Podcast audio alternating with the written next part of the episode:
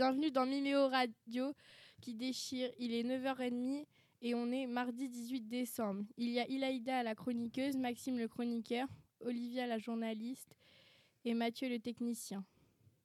Aujourd'hui, au programme de notre émission, il y a la critique de dessins de presse, puis la revue de presse et enfin l'interviewé d'une voyageuse.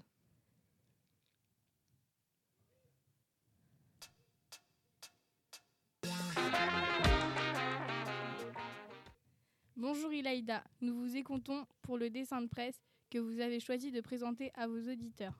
Bonjour, aujourd'hui nous allons vous présenter un dessin de presse qui traite de la liberté d'expression. Il a été réalisé par Côté, un Canadien né en 1955. Côté est un caricaturiste et travaille pour un magazine, Safari. Il utilise spécialement des feutres et des stylos. Ce dessin de presse est exposé dans un musée et il est paru le 14 janvier 2015 au Canada. Au premier plan se trouve une femme qui se tient debout. Elle est bien vêtue. Elle porte une robe noire ainsi qu'un long manteau. À côté, un homme vêtu d'un costume. Lui aussi, il est debout. Tous deux regardent le mur qui est peint avec des couleurs vives. Rouge, jaune, vert, bleu, rose. Et il a été rajouté un cadre avec un clou qui est beaucoup plus petit que le mur peint. La dame dit aussi « Ce n'est pas évident d'encadrer la liberté d'expression. Les couleurs ont été plus marquées au niveau du mur où se trouve l'œuvre. Le dernier plan est plus rempli par du blanc. Je pense que si les deux personnes sont mises à côté, ce n'est pas pour rien car c'est pour mettre en valeur le mur qui est rempli de peinture. La femme et l'homme ont une expression au visage d'étonnement où on peut constater aux sourcils levés et aux grands yeux. Les couleurs de la peinture ne sont pas choisies au hasard car c'est ce qui attire le plus la première image que l'on va regarder dans ce dessin de presse. La phrase dite par la dame est très pertinente car elle nous donne l'image que les personnes qui lisent le journal ou autres ont de la liberté d'expression. L'auteur a voulu montrer que la liberté d'expression n'est pas un sujet où l'on peut y avoir des limites. La preuve sur le dessin où l'on voit la peinture déposée d'un cadre. Je pense aussi que même si certaines personnes dans certains pays mettent des limites sur ce droit, il est assez difficile de rester dans le contexte fermé et de ne pas se développer ou tout simplement de ne pas s'exprimer. Dire notre avis qui parfois est la vérité. J'espère que cette présentation vous a conquis. À bientôt pour un prochain numéro. Merci beaucoup Ilayda pour cette critique de dessin de presse. Maintenant, nous allons vous parler de la revue de presse qui parle de matchs de foot et de photographie. Nous laissons la parole à Maxime. Bonjour à toutes et à tous. En effet... Bonjour à toutes et à tous. En effet, nous allons parler de matchs de foot ainsi que de météo. Pour commencer, dans le fameux journal Aujourd'hui en France, nous nous intéressons à la magnifique victoire du Paris Saint-Germain. L'article sur cela de Dominique Séverac se trouve dans la page 18 du journal du jeudi 29 novembre 2018. L'article porte un nom assez extravagant. Paris reprend la main. Cependant, ce titre reste très bien choisi après leur belle victoire. Le match de football opposant Paris et Liverpool a eu lieu la veille de ce journal, mercredi 28 novembre 2018. Après cette victoire de 1, Paris a regagné la confiance en ses joueurs, mais aussi a regagné la confiance en son entraîneur, qui a réalisé une magnifique prestation. Mais ce sont les défenseurs qui ont réalisé la meilleure prestation. Le match eut lieu au Parc des Princes, au stade parisien. Les deux équipes voulaient décrocher une place pour les huitièmes de finale de la Ligue des champions. Mais Paris s'est battu et a presque gagné sa place, contrairement à Liverpool, qui est plus délicatement placé. Maintenant, il faut assurer contre Belgrade. Le journal Aujourd'hui en France cite « Paris toujours vivant » ou encore « Il pense que Paris peut terminer premier de sa poule devant Liverpool et Naples ».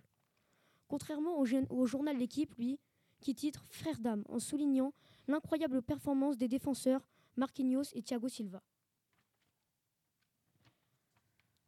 Maintenant, nous allons parler d'un autre match de football d'un club français, Bordeaux. Tout en restant sur le journal L'Équipe, nous allons vous parler d'un des deux articles du journal L'Équipe du 29 novembre 2018 de Nicolas Lutio. Cet article parle de match de foot qui eut lieu entre Bordeaux et Belgrade. Et Belgrade, qui s'est déroulé à Bordeaux. et qu'ils ont gagné avec un but d'écart. Et pour finir avec le football, nous allons vous parler de la prochaine rencontre de Caen. Le journal se nomme Ouest-France, qui date du mercredi 5 décembre. C'est un article de Guillaume Léné, qui nous annonce que ce soir à 19h, Caen affronte Nîmes. Dès la préparation du match, un des défenseurs se blesse, car il a un problème à la cuisse. Ils ont eu un nouveau, le numéro 6.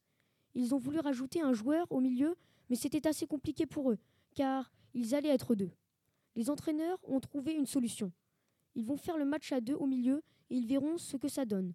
Ils vont s'entraîner à le match et le match se déroulera dans la soirée. Un des joueurs a dit « On s'est bien senti dans ce schéma ». Et pour finir, cette importante revue de presse, parlons météo.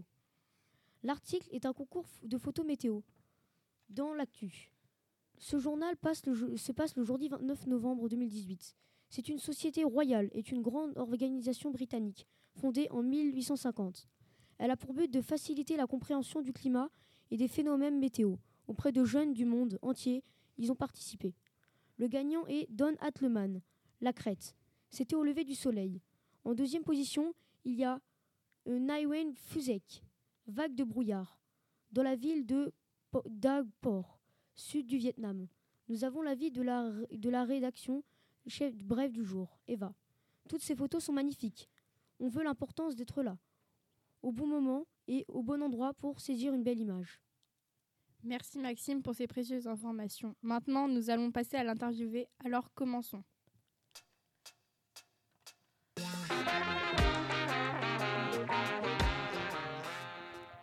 Aujourd'hui, nous allons vous proposer une interviewée d'Ilayda suite à son voyage et ses péripéties. Nous avons décidé de lui poser quelques questions. Bonjour Ilayda, en quelques mots, peux-tu nous parler de ton parcours en Turquie ainsi que de ton métier ? Bonjour, je m'appelle Ilayda, j'ai 19 ans et je suis étudiante. Alors oui, j'ai visité la Turquie avec mes amis. Ce parcours a été plus de l'aventure, des fous rires, mais surtout une grande découverte de nos origines. Je ne dirais pas que c'est mon métier pour autant car je suis photographe pour des sites internet. Et c'est pour cela que j'ai eu l'occasion de voyager. Comment s'est déroulé ce voyage ? J'ai tout d'abord pris l'avion, puis j'ai voyagé sur place en voiture ou en bus. J'ai aussi pris une montgolfière car il est impossible que je voie ce si beau pays et ces paysages extraordinaires derrière une vitre. Pourriez-vous nous raconter une anecdote ? Oui, mes amis et moi sommes allés au point de rendez-vous pour voyager avec une montgolfière et à côté il y avait un marchand de glace. Ah, donc nous sommes allés en prendre une chacune. Mais j'avais oublié que le marchand de glace de Turquie sont spéciales, c'est-à-dire qu'ils ne te donnent pas tout de suite ta glace. Ils jouent comme des tours. Et en prenant ma glace, ils me donnaient soit que le cône, soit le mouchoir. Avez-vous rencontré des habitants ? Oui, j'ai rencontré des écoliers ainsi que des gérants de boutiques. Ils sont adorables. Certains parlaient de la langue française, d'autres non. Mais comme je parle turc, ce n'était pas un problème. Qu'avez-vous appris ? De ce mode de vie est-il différent ? En effet, il est très différent. Il y a aussi les religions, les cultures. Par exemple, le matin, on mange salé où le thé est primordial. Je n'ai pas forcément appris, j'ai juste enfin vécu tout ce que mes parents m'avaient expliqué. Quel monument avez-vous visité ? J'ai visité une école typique de la Turquie et des mosquées, notamment Sainte-Sophie, qui est fabuleuse. Sinon, j'ai plus admiré les paysages et pris des photos pour conserver au maximum de souvenirs. Merci beaucoup Ilayda d'être venue dans notre studio pour nous raconter ton voyage en Turquie. À bientôt peut-être pour un autre voyage. Merci d'être passé avec nous sur Mimeo. Tout à fait, je remercie Mathieu, l'excellent technicien, ainsi que Maxime et Ilayda, les meilleurs chroniqueurs. Vous avez pu entendre la musique de Cyber SDF.